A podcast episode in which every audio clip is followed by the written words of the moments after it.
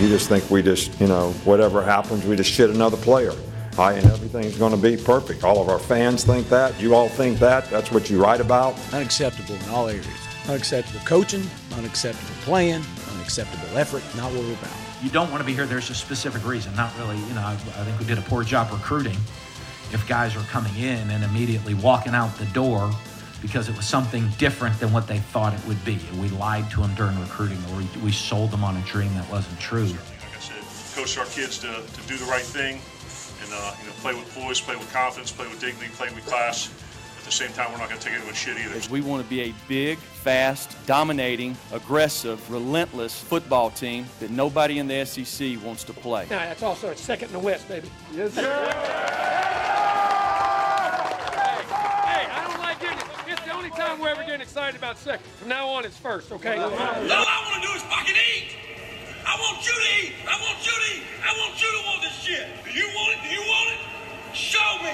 But you done did it again. Welcome into the latest episode of That SEC Podcast. I'm your host, Michael Bratton. I go by SEC Mike on Twitter, and I'm joined as always by my cousin Shane, who goes by Big Orange Vols on Twitter. What are you up to, you big Tennessee homer? hey, buddy, what's going on? Hey, Shane, doing good over here. You know, Shane, it's been a while since we've talked a little hot seat. Uh-oh. I didn't think we'd have to do it this early in the season, Shane. But we gotta do we gotta do this, Shane, because what happens when a season starts going sideways, Shane? Those coaches, when it really starts to go downhill on them, you get the dreaded vote of confidence we've, I mean, we're four games into the 2019 season, Shane. We've already got two ADs out here speaking about the fact that their coaches are not going to get fired. That typically comes right before those coaches get fired. so let's jump to these clips. Uh, but first, we'll we'll do our little hot seat intro here. Oh my God, we're burning alive!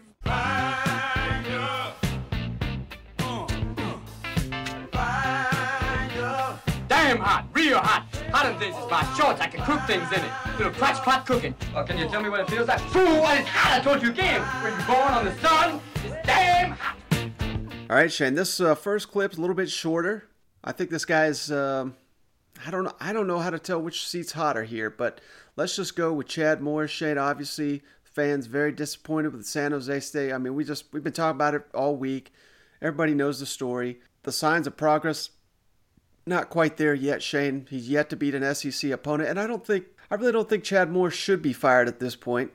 If they go winless in the SEC once again, I think that's a different conversation. I think you really have to evaluate it at that point. Uh, but old Hunter Yurachek, the AD there in Arkansas, he went on a little bit of a speaking tour this week, Shane, and he was not asked point blank about Chad Morris's job security until after he got off the podium. And uh, here's what he had to say. So at this point, there's been no conversations about, uh, you know, Chad Morris coaching for his job, coordinators, any any changes at all coming to the coaching staff? Absolutely, absolutely not. All right, Shane. So there you have it.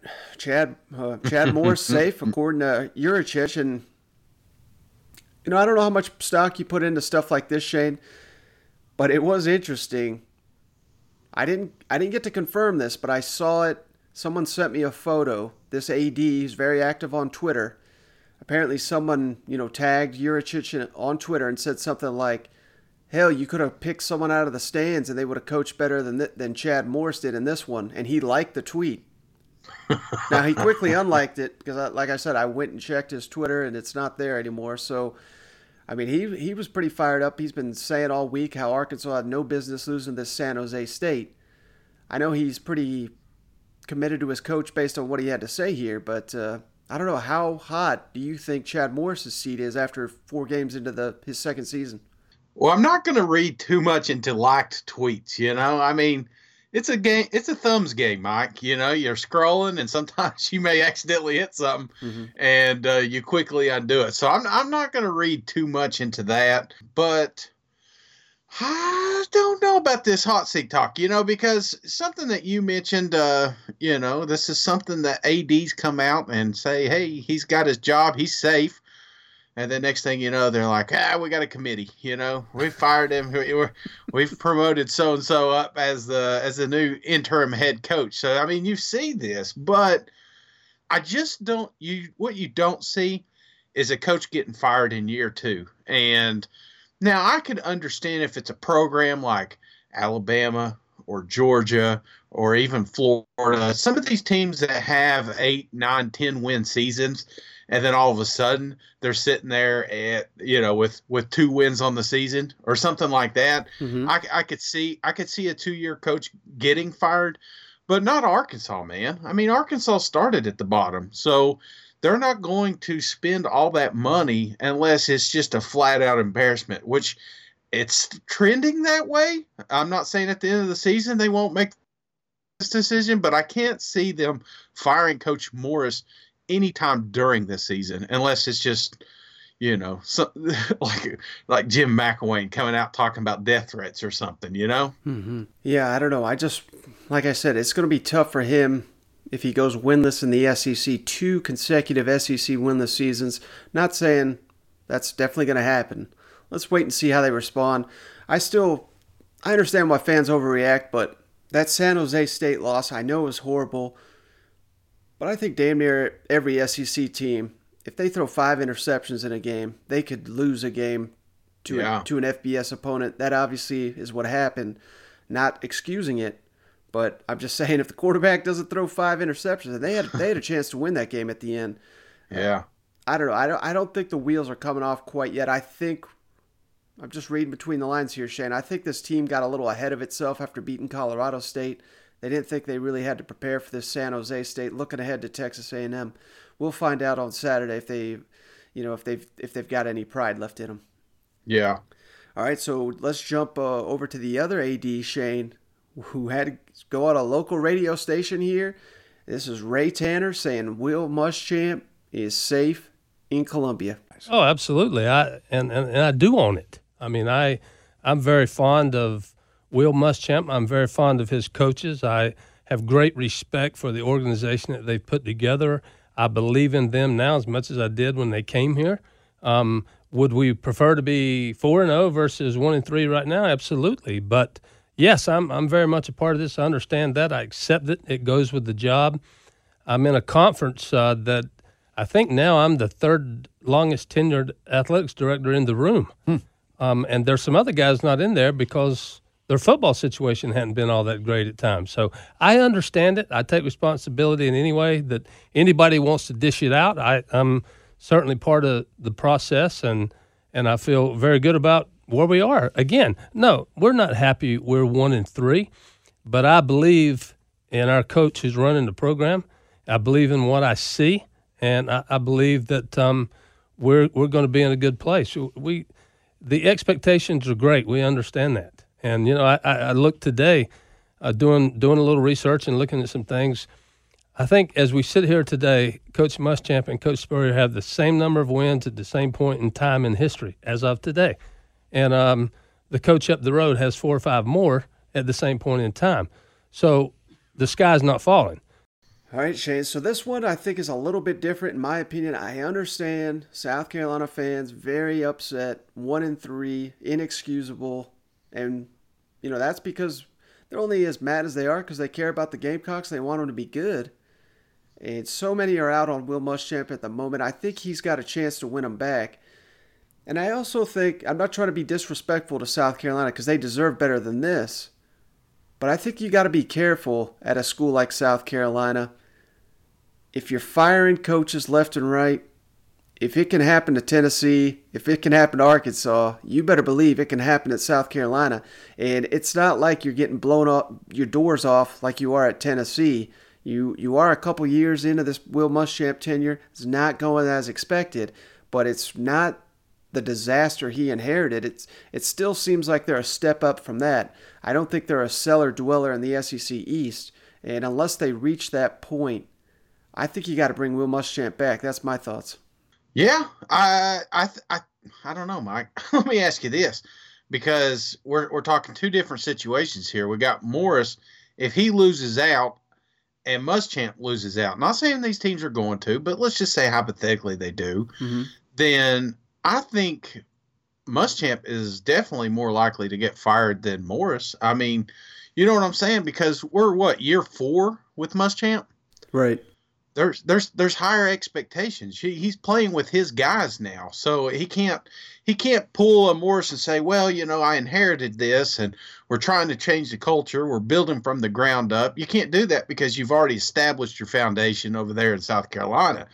And here we are, year four, and it feels like we're moving backwards. So I'm a little more worried about the situation in South Carolina, believe it or not, than I am in Arkansas, just because of that fact that this is something that he's been moving forward with the offense. You know, he brought in his new coordinator. That you know that was a concern, and then Muschamp was going to take over the defense, and then you know now you got all your pressure on your freshman quarterback, and and they had high expectations coming into both seasons, this season and last season, and they're just not coming through. Now I know they got a tough schedule, but you know when they lose, it's embarrassing.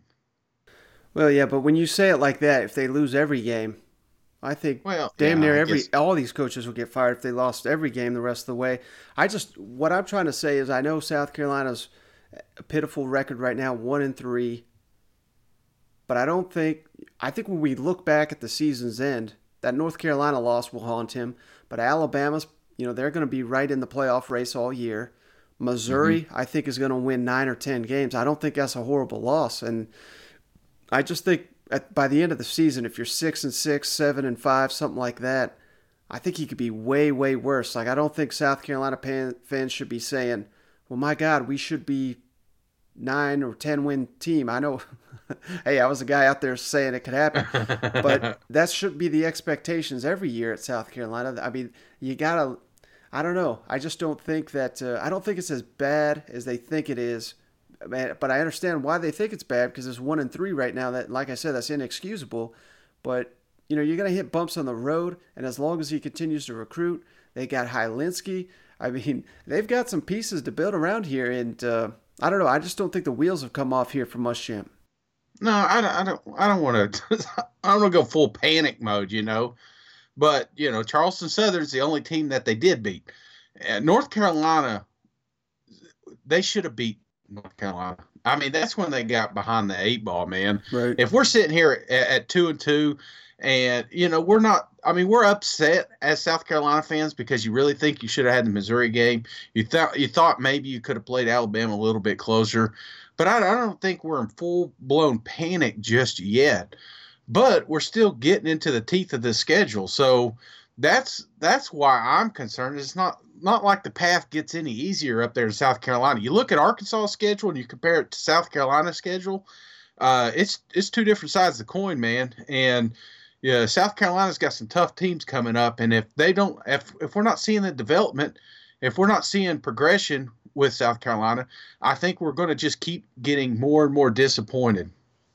Yeah, and last thing I got here on South Carolina, Shane, I think you make a good point.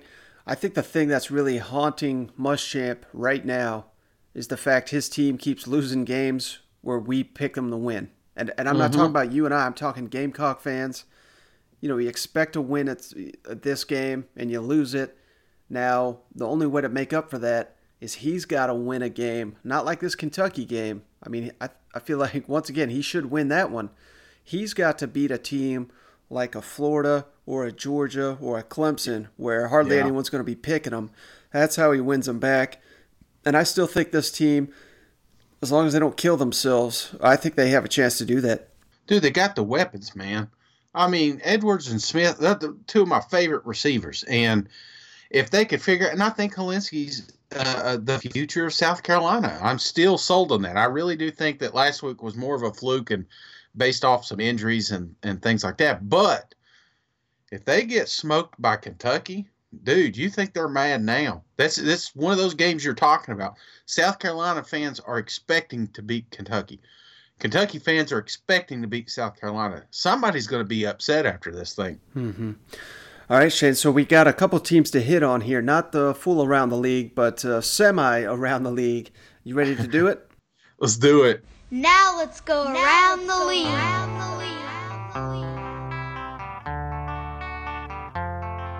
We, we hadn't decided how we're going to play the guys, so and I wouldn't tell you if I did. So, you know, I don't mind you asking a question, but I don't need to answer it. No, I mean, I'll be whistling Rocky Top by the end of the week. All our play. I mean, it's just like right. I mean, just hear it over and over, and you know, like every other or every third song, it'll roll through within the crowd noise that we play at practice. So you just um, you get used to it. It's, it's, a catchy tune, right? I mean, this game's gonna be a street fight. This game's gonna be a street fight. I mean, some of you guys don't know who Kimbo Slice is. Hopefully you do. Um, and you go back to it, man. This isn't a sanctioned fight. This is a street fight. I mean, this is the SEC. So, man, it's time. It's time to put on the hard hat, launch bail. Let's get to work. All right, Shane, let's start here in Gainesville. We've not been trying to ignore the Gators this week, but the you know the fact is they're playing Towson. I know that's a top 10 FCS team and maybe a little bit better competition than Tennessee put out there on Saturday, but not a whole lot to talk about on this game, and I think that's even something that Dan Mullen faced this week during his press conference. He was asked on, uh, you know, how much his team will be looking past this team to a potential top 10 matchup with Auburn coming to town next weekend. That's obviously going to be a one hell of a game. Uh, but I thought the most interesting thing, maybe in the entire SEC, Shane, came from Dan Mullen this week when he was asked about the schedule and the fact they're playing two FCS teams and he took it in a different direction, talking about how the SEC, you know, they really need to do something about the scheduling uh, just for the sake of the players. As cliche as it sounds, you're a week away from a top 10 matchup. How do you keep the guys kind of focused this week? And is this almost a bigger test to stay focused this week than next week? Uh, well, the focus, the key to the game, the key to anything. We talked about our team to the team this week. Obviously, there'll be a lot more hype on next week's game. You know, national hype. It'll be the CBS game of the week, and um, but for us to ha- even have an opportunity to win that game, we have got to improve this week. You know, it's one of those things. You look at the steps we took. I thought we took some really good steps. I thought we played a lot better against Tennessee than we had uh, in the previous weeks. Okay, and you know that had a lot to do with because we practiced better that week. You know, we took care a little bit, you know, our scout teams executed a little bit cleaner. Offensive and defense finished plays of practice a little bit better. Thought we did an amazing job with our Friday night and early Saturday morning quick, you know, even though it was a quick turnaround, the preparation going into the game of guys really honing in on their routine and getting ready to go perform on a Saturday. If we don't continue to take a step forward with that this week, uh, it'll show and it'll show not just this week it'll show the week at the next week and the week after that and the week after that and the week after that as you continue to move forward. So i think that's such been that's the message for the guys is you can't you know i mean we have great goals for this season for the team and, and they they all include continually improving from one week to the next. And that's got to be the focus. And you know i'm focusing on what's important right? You know what's important is am i getting better as a player Okay? I don't want to downplay this week's game or next week's game because if you ask me that question next week and saying you're a week off from another top 10 matchup, this one on the road, is it harder to stay focused? No, it's, it's on our exact attention to detail um, and our development and our improvement from one day to the next of getting better. And that's what we can control and that's what we need to worry about. And if we're worried about other things, we're worried about the wrong thing and we're not going to be able to accomplish the goals we have as a team. Did uh, does Towson is seems like a very quality program, but mm-hmm. it's two FCS teams in four weeks. Mm-hmm. Do you do you think one's enough per season? I mean, Scott and Dustin was saying that's probably yeah. I, well, I think I think one. You look. I mean, I don't know this. I haven't. I wasn't involved in this year's schedule. Um, I think there's a lot of things with schedule that I know. I've talking to Scott. We're trying to play more Power Five teams. Uh, you know, people aren't jumping up and down to play us. You know, I mean, we're calling Power Five teams and trying to get more games, and it's it's not like, hey, everybody we call can't wait to come play Florida. Um, you know, so that's not always uh, an easy deal. But I know for our fans, I think it is fun to play uh, play some bigger games. You know, I mean, and in the future, I think that's something we're going to look. It's trying to play more Power Five games within the league. I think we should mix up the league schedule more. To be perfectly honest with you. You know what I mean? I mean, if you look over the next six years, I think we played Miami three times, Florida State six times, South Florida three times, Mississippi State once. So who's the SEC teams? You know, I mean, I don't think I think it's an injustice for the kids. They should, we should mix those games up, and you should, um, you know, play more teams from the West. um, you know, and get the opportunity to play more SEC games to come play in this league and play in those games. Or conference games are a lot of fun playing other SEC teams. So I think moving forward, scheduling wise, um, you know, obviously conference, we don't control that, uh, but I think that'd be a heck of a deal. And I know we're working to try to play more Power Five teams. All right, Shane, this is a popular offseason topic, and I think Dan Mullen hit the nail on the head here. Uh, it just doesn't make any sense. I know there's rivalries where you know, they, they're going to play Florida State every year. They're going to play Miami now every so few years. But uh, the Gators never see Mississippi State hardly ever. And I know there's there's plenty of other games like that. Texas A&M and Georgia. That's a that's a popular one that always comes up. I mean, this is going to be the first year those teams have ever met as SEC foes. I appreciate Dan Mullen bringing this up when other coaches kind of won't touch on it, but uh, it's good to see at least you know one of the one of the veteran coaches of this league is advocating for the scheduling to kind of change up here.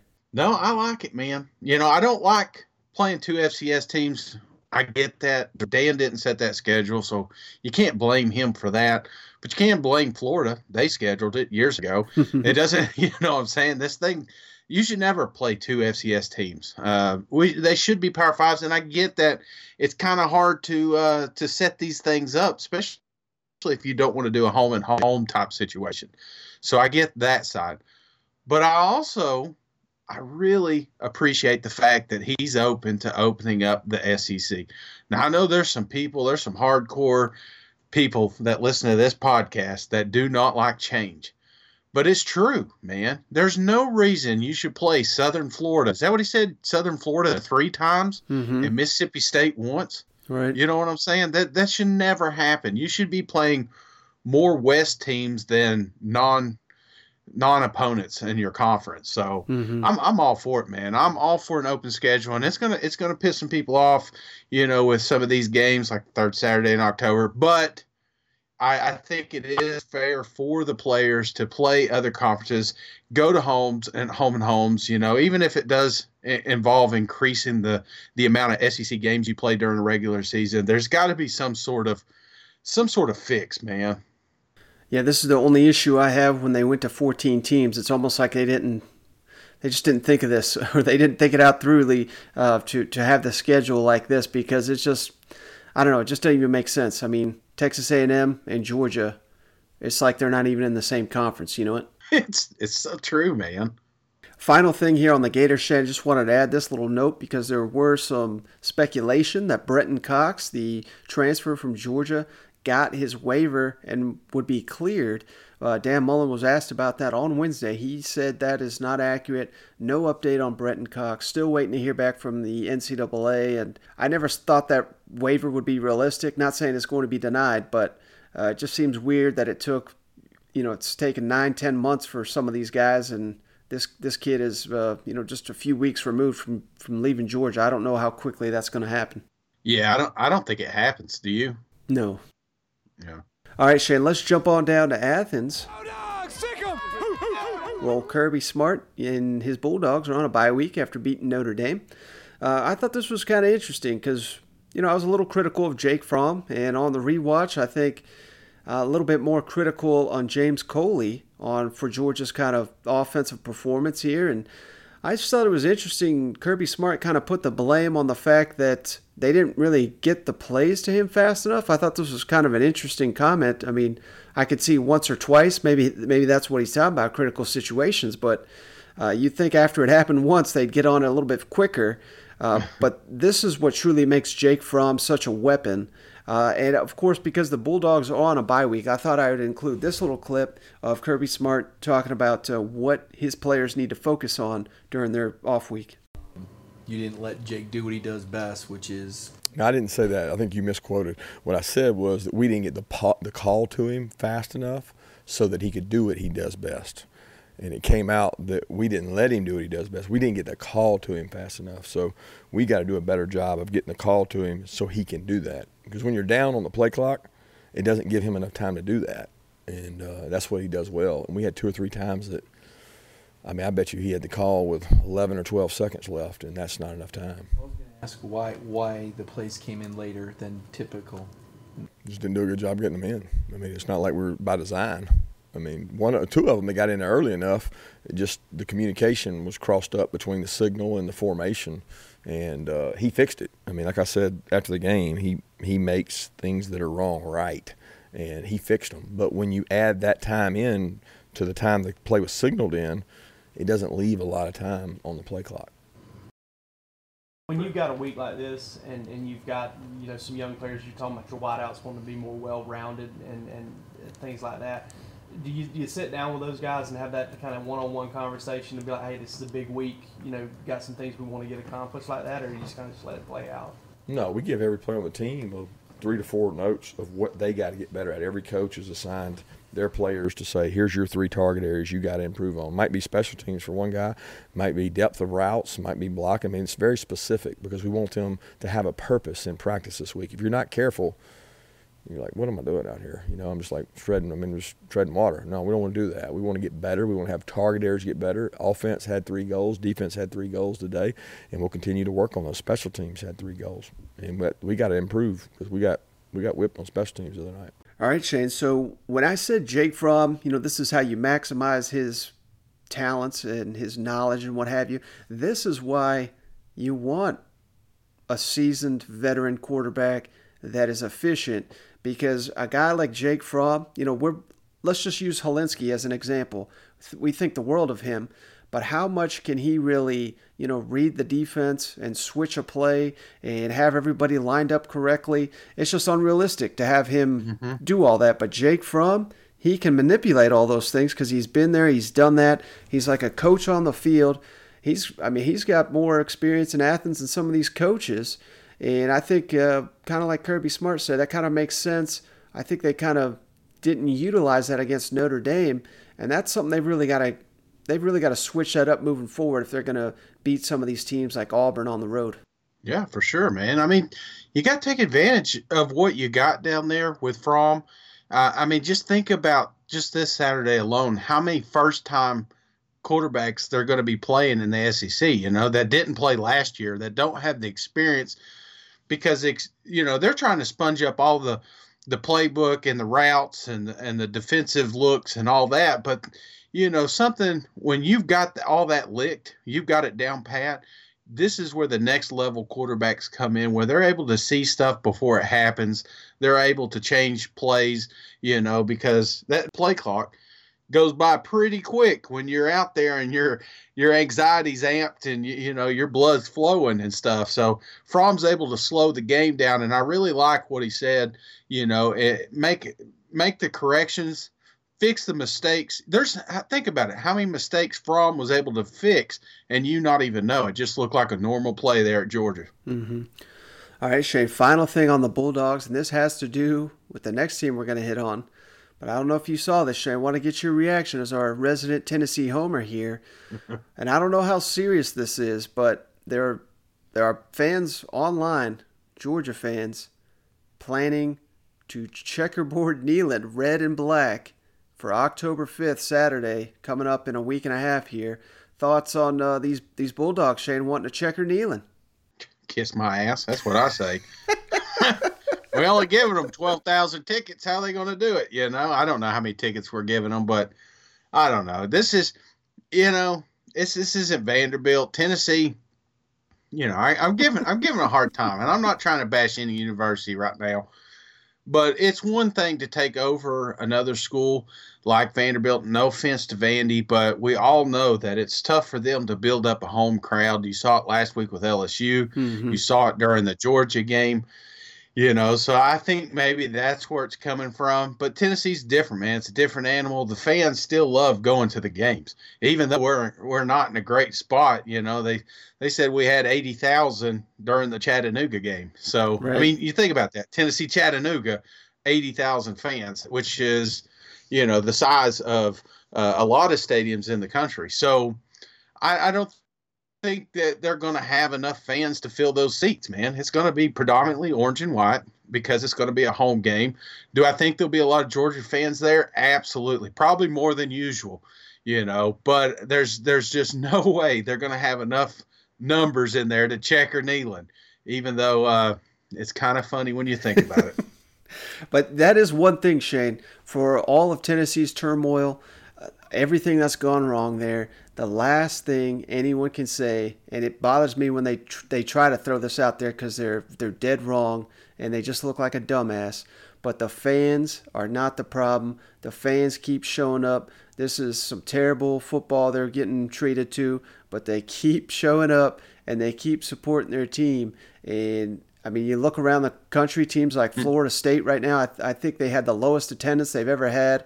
And guess what, Shane? I mean, they got the same record as Tennessee. You know what I mean? So the Tennessee Yeah. fans, they're still in it to win it. They're just waiting for this team to get better. You know, it's funny. Uh, just side note here. I was over at a grocery. We got a Food City here, all right, and I'm sitting there Food City. My wife's in there getting some groceries. I'm sitting out there. I'm listening to the radio, and uh, there was a van there. was WIVK, which is a local radio station here in Tennessee. And they got this little thing set up, and they're selling shirts. And they're like, I don't know what the shirts are saying, but there's orange shirts, there's white shirts. So I'm sure it's Tennessee football related. And here we are in the midst of one of the worst seasons we've ever had. And I watched two people buy orange shirts over there. You know, it's just that's just who we are. We're uh, and that's that's like that at a lot of schools. You know, it's not just Tennessee. It's it, it's all these schools. I mean, people are still buying cowbells when Mississippi State's not good. You know what I'm saying? Right. There's pe- people still going to Kentucky games when they're down and out. You know, this Arkansas, we're giving them a hard hard time, but man, they're still they're still having a blast on Saturday. You know, they they know that it all eventually comes around. There was a time when Georgia was not good. Okay, I was talking to my buddy the other day. Uh, I think it was what in the early was it 2000? No, no, it's 90s. Yeah, 95, 96, somewhere around there. I mean, they had a couple six win seasons, and you know, they're Georgia's been down too. Alabama's been down too. There are these powerhouses. They eventually, at some point in their life, we pray to God that it that it switched back and, and, and then we're back on top of the, the pecking order. But that's just that's the nature of football, man. All right, Shay, well, let's jump there, down there to Rocky Top where Jeremy Pruitt met with the media here recently. And I thought uh, two things kind of stood out from what he had to say. Uh, I think you'd appreciate this, Shane, his comments on the quarterback situation and giving you know equal reps to these guys during the bye, and on the confidence level of his team uh, after this uh, terrible start they've had there in on Rocky Top. Jeremy, you said that the quarterback position uh, is no different than every other position on the team. So have the reps changed at all, though, this week in terms of Jarrett, Brian, and JT? Is, is it kind of been status quo of what it was through the first month of the season? No, I, I think we have to change the reps. Okay, we have to do that. Um, you know, and, and it's no secret. There's no secrets anymore. Uh, you know, we've got to get better production out of that position, just like we do all of them. Um, and so we we got to we got to give these guys an opportunity, and this is a good chance to do that this week. And what has that looked like, I guess, then through the first two days thus far of the bye week? Everybody gets the same amount of reps. Jeremy, you have a lot of players on your team that have been in the program for a number of years that have not had a lot of success. Do you think right now you have a team that simply does not play with much confidence? Well, um, here's the thing. Um, to me, when we lose a game, doesn't matter wherever I've ever coached, it hurts. Okay, all right. Hadn't been used to losing very many of them, all right, but it hurt, it hurts pretty bad. Okay, uh, I think sometimes you can get numb uh, to losing. All right, if it happens over and over again, all right, maybe you get used to it. Um, and that's something that there's lots of guys in our program that aren't used to losing, okay, and it, it hurts them, all right. But um, I'm not saying the guys in our program are, are, are that way, but I do think that can that can happen, you know. So uh, I can tell you this, all right. Our football team, I've said all along that I like this group of guys. All right, the guys work extremely hard. Okay, um, you know, there's lots of things we need to coach them up better. Okay, we need to play a little better. We need to be a little more opportunistic on both sides of the ball. Uh, we don't need to shoot ourselves in the foot. Uh, but our guys are working hard, um, and they'll continue to do that. Um, I don't see any quit in this group. Uh, these guys, um, I think, are fighters. Um, You know, so we got to keep them healthy so they give it, they have a chance to fight. Um, and that's one of the things this week we've trying to make sure um, in our improvement that um, we we give them enough reps to improve, but at the same time, uh, don't go out there and lose five guys in one day where we don't have enough guys to play. All right, Shane. So based on what Pruitt had to say, I mean, if Guarantano does not practice well, if one of these other guys outperforms him, uh, you know, as unrealistic as it may have seemed entering the season, I think there's an outstanding chance Guarantano does not start against Georgia if he gets essentially beat out this week and the following week there as they prep for the Bulldogs. Uh, what are your thoughts on that? Well, first off, Mike, I'm I'm pretty numb to those losses too. You know, like I said, the third one after you get that one, you don't feel it so much, which is a stupid question, a dumb question. I don't know who asked it, but you you shouldn't be doing that. But anyway, back to the quarterbacks. You know, I, I like the open competition. You know, if, if, worst case scenario, if it gets Guarantano somewhere, you know, mm-hmm. if if he's the guy, if he knows that, I mean, we done pulled him once, not twice. He, you know, he's got pulled to the side, so I'm I'm hoping maybe that sparks a little bit. But if not, then I'm ready to give these young guys a shot because why not? That's where we're at right now. We're sitting there at one and three. These fans are upset because of that Guarantano's play I want I want to see some quarterbacking out there, and and like I was telling you the other day, I don't care if they get it picked off. You know what I'm saying? Eventually, it's going to happen. Seriously, I just want to see somebody throw the ball down the field. I don't want to see more wide receiver screens or anything like that. I want to see them stretch the play, stretch the ball, and and you know we get onto the running backs for not having these uh the stats that they should. Well, they're all why why did they need to they, they need to get an eight nine man in the box because we can't throw the ball. So I don't know. I'm getting fired up again, Mike. Let me uh let me just say this. I'm glad there's quarterback competition, but I, I don't want this thing to linger all year. I don't want them bouncing around between two or three quarterbacks. If if we if we see something, a spark off one of these guys, I hope we'll cling to it. We'll give them all the first reps and just run them the rest of the season. Mm-hmm. All right. Final note here on the Vol Shane.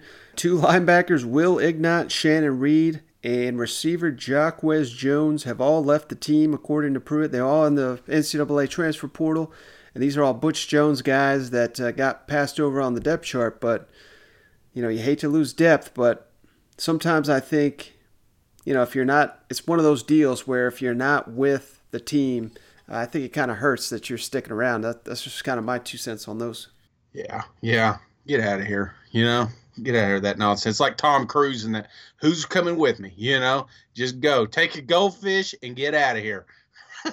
All right, final team to hit on here, Shane. Let's jump on down to Baton Rouge, where the Tigers are also on a bye week this week, but uh, they got good news because they got old Ed Ingram back in the lineup, Shane. Mm-hmm. And I thought uh, this was kind of interesting. Coach O said uh, the team was really fired up, obviously, to get him back. But uh, the most interesting thing, he thinks Ed Ingram could see the field for their next game against Utah State. So I thought that was noteworthy. We'll jump to that clip in just a second. And then on, uh, we also have another clip I thought was pretty great, Shane. LSU fans, they drank Vanderbilt Stadium dry, according to Derek Mason. they all cheered for him when, uh, when we announced that he was back today. So I think it gives us a, a sense of confidence up front and a sense that we can do some things up front with other guys and gives us more depth. I don't know if my stadium's ever run out of beer before. I, I mean, you know, man, I try not to keep up with those those those uh, those those side notes, but man, man if it did, uh, uh, I, I I hope it did. But if it did, okay, we got a problem. This is Nashville. But when it's all said and done, I I think for where we are nowadays, I don't think any stadium should find itself running out of beer. All right, Shane. So those LSU fans, they know how to party. They came up to Nashville last weekend. They did it right. Thoughts on Ed Ingram? Potentially, you know, he's been out of the lineup for over a year.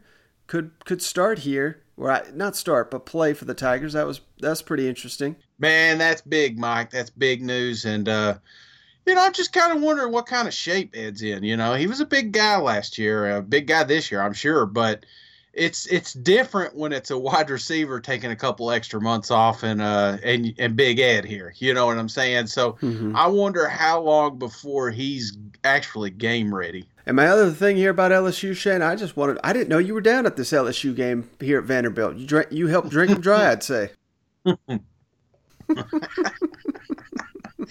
Oh, geez, yeah, yeah, it's good for them. All right, Shane, so that's all the news I got around the league, but uh, I think we got a mailbag question or two, don't we? Yeah, let's get to the mailbag. All right, Shane, our first uh, question here comes from a longtime listener from Kentucky, our boy Ollie. And he actually sent in uh, a video clip. We're going to play you the audio. Uh, he sent in the audio, Shane. Let's kick it over to Ollie. Hey, cousin Shane. This is Ollie, and I wanted to ask you a question about today's podcast. You got pretty spicy about Chad Morris down there in Arkansas. I wanted to ask you if you had the opportunity as a Tennessee fan, would you change coaches with Jeremy Pruitt and Chad Morris, given that Arkansas is two and two versus Tennessee is one and three, and both programs have a bad loss. Uh, San Jose State and Georgia State. You just seem a lot more critical of Chad Morris versus Jeremy Pruitt. I want to get your opinion on that. Thanks, man.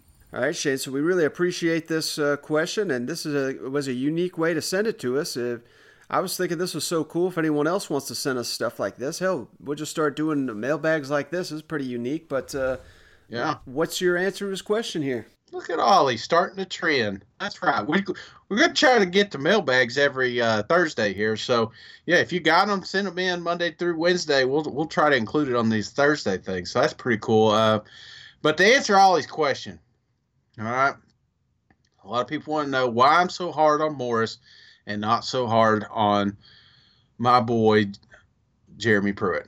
I done forgot his name there for a second. All right. Sorry, the beers are kicking in, Mike. All right, here's the deal, Mike. I like Pruitt. I, I like what he's bring. You know, I love the staff. I don't know if I'm just reading into it, but I really like what he has assembled up here, and it seems like we are in a better place than we were last year. Even though the wins aren't there, it feels like as a team, as a whole, that we're in a better situation. We just got a bad apple. We do not have a quarterback.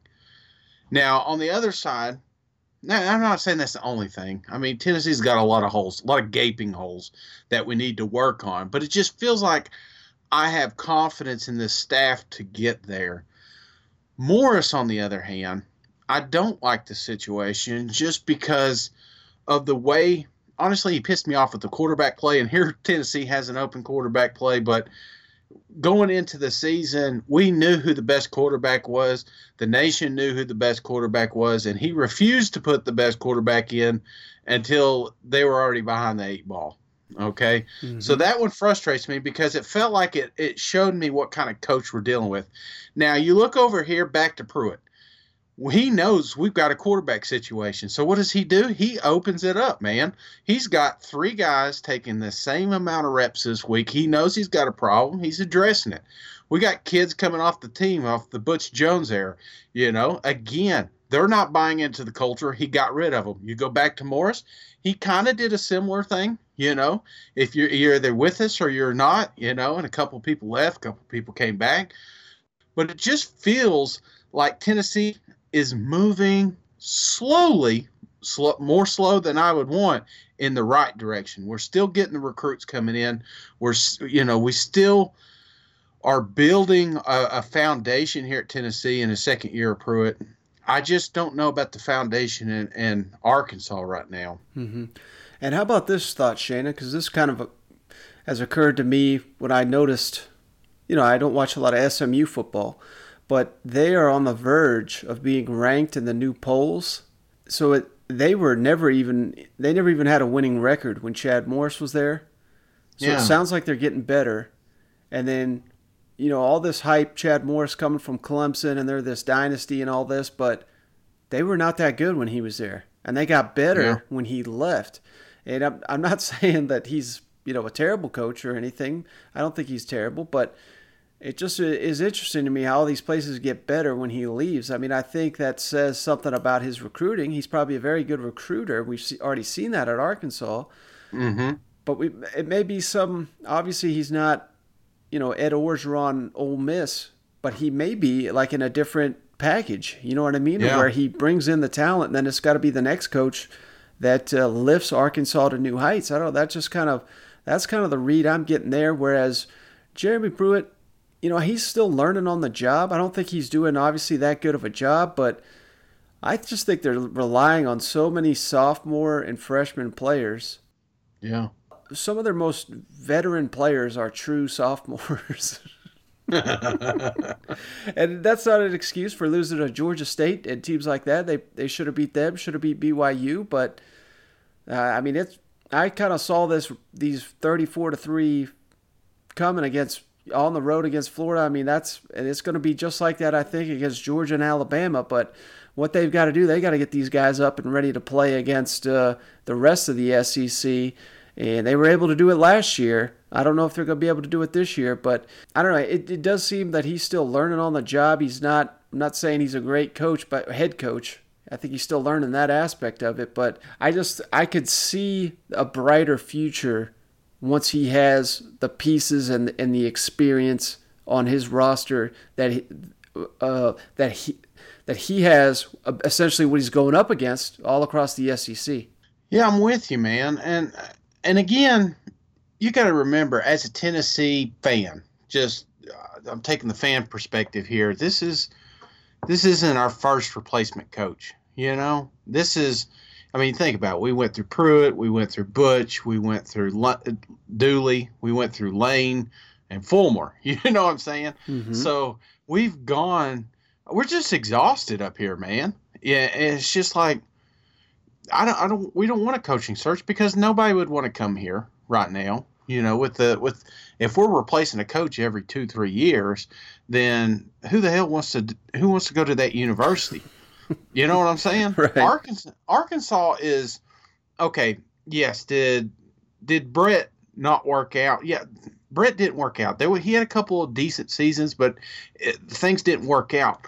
But it felt like Arkansas had better opportunities out there, and they went down here. This feels like a like a Dooley esque top hire, you know, where we went in and we went to Louisiana and pulled out Derek Dooley and said, well, you know, he's got the pedigree, he's been around, you know, his dad's awesome. We're going to bring him up here. You know, it feels like that with Morris. Well, you know, he worked with he worked with uh, old Dabo over there. You know, it feels like this is a good move. You know, he's he's a new coach. He's got a lot of pep in his step. He loves to recruit out of Texas. So this, I think this is going to be a good pick. I don't think this hire was thought through. I don't, you know, nothing against Morris. He hasn't had the opportunity to prove me right or wrong. You know, this is his second season. He did. He had a hell of a recruiting class. We know he can recruit, but can he take that that talent develop it and put it on the field. That's something I, do, I'm, I don't know. We're not going to know for a couple more years. And maybe that's why SMU's real good because after he left, all his talent's down there. So, uh, so I'm, I, I don't want to bury Morris. Uh, he's done some questionable things. So is, so is uh, Jeremy Pruitt, but it just feels like the pieces are, there's a, there's a lot more going forward with Tennessee moving forward that maybe I'm just I don't know maybe I'm a homer and I'm just buying into it. They're sending me all this propaganda and and I'm getting this bad info and I'm just brainwashed at this point. I don't know. Uh, I just like the coach, the coaching staff. I love the young talent that we do have. I love the recruits that we have committed. I, I think that we're moving in the right direction. We're just not getting the wins on the field, and I don't know if that's because Pruitt's never done it and it's taken a while to grasp the the life of a head coach. And same thing with Morris. He he can recruit, but I'm just not seeing the development of the players uh, over there. I would rather see development and no wins than no development and barely winning. Does that make sense? Mm-hmm. No, I got you, Shane. All right, Shane, before we hop off here, I think we got a couple reviews, right? Yeah, buddy. Go ahead and roll that wonderful music, Mike. All right.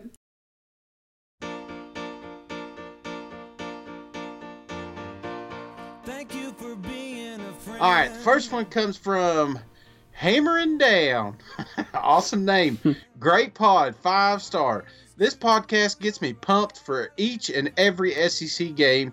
As a Razorback fan, I can relate to Cousin Shane's frustration as a Tennessee fan. In all seriousness, this is a great show, and the way they analyze the game as normal guys is fun to listen to. Keep up the good work, fellas. Well, hammer it down. I appreciate you. Yeah, thanks for appreciate that one. All right, next one comes from Milas88. What keeps me motivated? Five star. As a law student, I don't get much time to watch or listen to much because I'm reading about people getting hurt, screwed over, or killed. Oh, but every morning on the way to school, I listen to this podcast to get me ready for the weekend, which is dedicated to SEC football. Thanks to Michael and Shane to, for keeping me saying, Go Cats! M- Malas, I appreciate you. Yeah, thanks. We appreciate that one. Next one comes from MM Stevens. Five star. Time to go round the league. My go-to podcast every morning from Shane cracking up a cold cracking a cold one every episode to the bloopers at the end. This is the best place to get all the news from around the SEC. Keep up, Mike and Shane. Stevens, I appreciate you. Yeah. I need to. We probably should read these before I start cracking open the cold ones. You know what I'm saying? But that's probably right, a good idea. One, next one. Go Irish 2323 five stars but go Irish five five stars five stars but go Irish go Irish I appreciate you sorry about last weekend you uh, I tell you what I am surprised that Notre Dame hung in there as, as as much as they did I mean they got a they got a better ball club than I thought so I apologize for uh, bashing the Irish there plus they came out with the ad in the paper that's pretty cool mm-hmm. All right Next one comes from Mad Dash. Real quick, five star. Just want to say I was blessed. Just want to say I was blessed the day my twin brother turned me onto this podcast. It helps break up the monotony of driving all day for work. Thanks for all the hard work Mike and Shane puts into.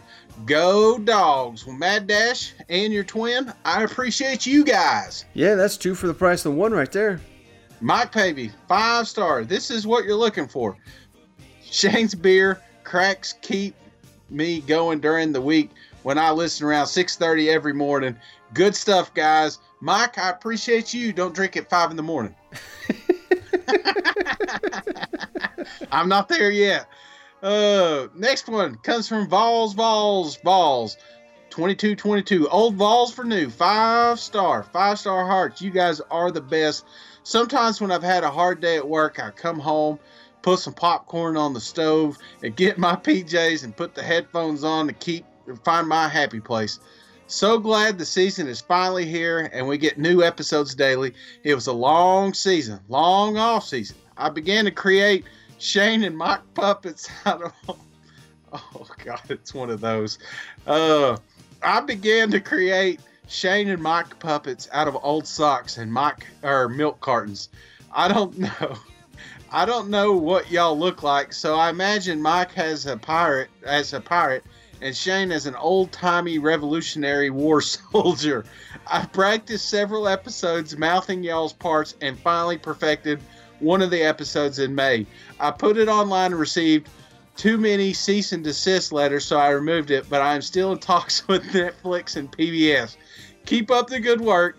Do you think you could devote an episode to your appearance? Mike, do you have both your eyes? Shane, do you shoot right handed? Just curious. Well, Shane, we certainly do have the best fans that come up with the most creative reviews. I have to give them that. Absolutely. Uh, last one here. This one comes from DLP 2043. Best podcast period. Five star. I look forward to listening to this podcast every day. These guys help me start my morning. I was caught laughing out loud in traffic the other day. Lady just kept staring at me. Cousin Shane makes me makes you laugh. Seriously, great show, y'all, and keep up the great work. Roll Tide, roll. Well, DLP, I appreciate you. Yeah, thank you, thank you all for all those awesome reviews. That really helps the show out. If you haven't done it yet, uh, give us a five star hearts rate and review. That really helps the podcast out. And uh, I know it goes a long way to all the work we put in. We just appreciate all the feedback we get from you guys. Uh, absolutely, I appreciate all y'all. Uh, yeah, Mike, what is with us today. Jeez Louise. Uh, it's more me. Maybe I'm rubbing off on you. I don't know what it is. Guys, I apologize. I'm gonna be I'm gonna be back on my game tomorrow. I promise. All right, Shane. Yeah, we got uh, we got to finish strong with a good picks podcast.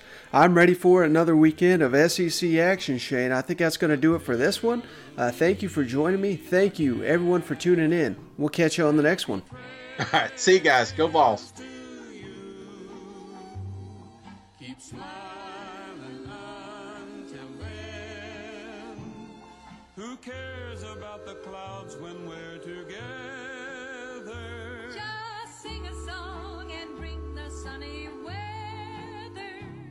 happy trails to you till we meet.